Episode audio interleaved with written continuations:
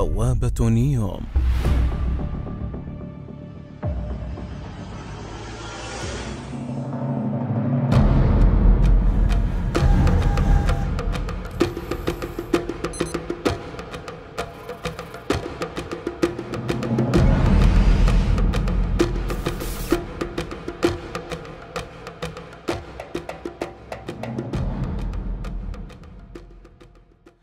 Salutations fraternelles à tous. Bienvenue dans cette nouvelle saison consacrée à Neom. Cette année, nous allons vous présenter d'autres facettes de ce projet qui malheureusement nous touche déjà. Beaucoup d'avancées ont déjà été réalisées sur le terrain. En Arabie Saoudite, dans la région de Jebel el-Louz, où Moïse a reçu la révélation. Ainsi, les constructions avancent à grands pas et cette mégacité commence à prendre forme. Nous vous informerons donc de ces évolutions tout au long de cette année à venir, si Dieu nous le permet. Nous aborderons également les domaines géopolitiques, sociologiques et économiques liés à ce projet et qui ne sont pas toujours visibles au premier abord. Bien sûr, nous continuerons à traiter toutes les dimensions spirituelles et eschatologiques de Néom, que nous a si bien exposé Seyd Yahya lors de ses conférences sur le sujet.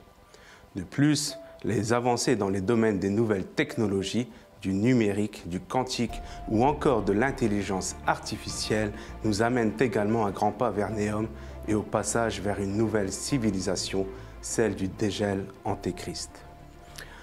Ce changement civilisationnel ne se fera pas sans douleur et dans un premier temps, ce sont les peuples du monde entier qui en subiront les effets.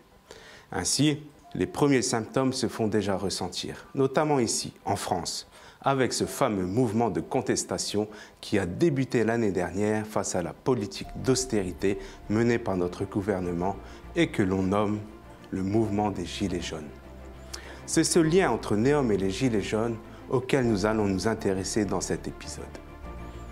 Au premier abord, il n'est pas évident d'apercevoir le rapport existant entre ce mouvement de contestation sociale et l'avènement de Néom. Mais en y regardant de plus près, on se rend compte que tout cela est fortement lié. Commençons tout d'abord par revenir sur l'historique de ce mouvement qui a fortement marqué les esprits à travers une courte vidéo explicative. Le samedi 17 novembre 2018, la France entre dans un tournant historique, marqué par l'émergence d'une mobilisation sans précédent dans tout le pays, dont l'élément déclencheur est une énième hausse du carburant. Ce jour-là, des centaines de milliers de manifestants créent la première vague contestataire des Gilets jaunes. Premier acte d'une longue liste qui s'étend encore aujourd'hui. Un mouvement dont la force réside dans sa capacité à rassembler tous les profils. Car en plus d'une majorité de travailleurs, on y trouve des chômeurs, des retraités, des étudiants, ainsi qu'une proportion importante de femmes, ce qui est inédit. Les Gilets jaunes se définissent comme un mouvement apolitique, asyndical, sans organisateur ni chef attitré. Leur mode opératoire est varié et imprévisible, avec des manifestations partout en Île-de-France et en province, des blocages, des opérations escargots et péages gratuits. Les véritables revendications des Gilets jaunes ne se cantonnent pas au simple refus de la hausse du carburant. Leur mécontentement est beaucoup plus profond. Et c'est en réalité tout le système qui est remis en cause. Il dénote un malaise profond vécu par la population française. Le 30 novembre, il publie un communiqué d'une quarantaine de revendications qui se rapportent principalement à la fiscalité, au pouvoir d'achat, aux retraites, à une refonte des services publics et de l'Europe. L'instauration du RIC, le référendum d'initiative citoyenne, est devenu l'outil favori des Gilets jaunes, car il est destiné à rendre le pouvoir au peuple à le consulter sur l'abrogation ou l'ajout d'une loi, à lui donner la possibilité de modifier la Constitution ou de révoquer un élu peu enclin à respecter ses engagements. La réponse du gouvernement à ces événements, loin de se dérouler sur le terrain politique, fut une répression policière et judiciaire sans précédent. En effet, rarement un mouvement social n'a été autant réprimé en France. Les derniers chiffres en date du mois de mai 2019 font état de 12 morts et de plusieurs milliers de blessés, dont des dizaines de personnes éborgnées ou victimes de mutilations. En cause, l'usage excessif par les forces de l'ordre de LBD et de grenades à effet de souffle. une répression inédite dans un pays dit démocratique et dont la violence a été dénoncée et condamnée par l'ONU, ainsi que par la Cour européenne des droits de l'homme. Faisant plus que s'opposer à la politique d'Emmanuel Macron, le mouvement s'érige contre le système tout entier et les élites responsables de la précarité grandissante des Français.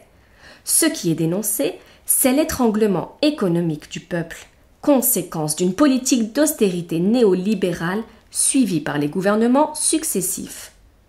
Cette précarisation forcée en France est-elle une manière de préparer la population à ce qui semble être les prémices d'événements plus difficiles à vivre? On peut observer dans ce mouvement des Gilets jaunes les premiers signes manifestes du passage à une nouvelle ère, celle de l'intelligence artificielle, dont Neom en sera le siège. En effet, plusieurs éléments le relient à ce projet. Tout d'abord, les politiques d'austérité menées par nos gouvernements qui entraînent fatalement une augmentation de la pauvreté, qui elle-même donne lieu à une multiplication de mouvements populaires spontanés de contestation sociale, comme nous avons pu le constater tout au long de l'année. Il faut bien comprendre que ces politiques d'austérité sont le fruit d'une volonté et d'une réflexion en haut lieu de la part de nos élites dirigeantes. L'objectif inavoué est d'habituer les peuples à restreindre leurs exigences en matière économique et sociale et à vivre dans la précarité, dans un contentement et un consentement généralisé. Le but étant de nous préparer à transmettre le relais au règne de l'intelligence artificielle. En effet, nous vous avons déjà expliqué dans les épisodes précédents de cette série que l'intelligence artificielle allait impacter fortement et profondément notre mode de vie, plongeant l'humanité dans une crise sans précédent. Grâce à cette technologie, les machines surpasseront les êtres humains dans presque toutes les tâches. Et d'après de nombreuses études scientifiques, l'avènement de l'intelligence artificielle pourrait plonger au cours des 30 prochaines années plus de 50% de la population mondiale au chômage, faisant disparaître la quasi-totalité des classes moyennes. Les prévisions les plus alarmistes nous viennent du président de la Banque mondiale, Jim Yong Kim, qui annonçait déjà en mai 2017 que les deux tiers des postes qui, qui existent aujourd'hui dans les pays développés seront détruits par l'automatisation. Ainsi, les années à venir verront augmenter de manière drastique la pauvreté et la misère, et se creuser considérablement le fossé entre les élites et les peuples. Il faut bien comprendre que ces politiques d'austérité menées par les gouvernements ne sont pas là pour financer une soi-disant transition écologique ou énergétique, mais pour amener les peuples à un nouveau système basé sur l'intelligence artificielle.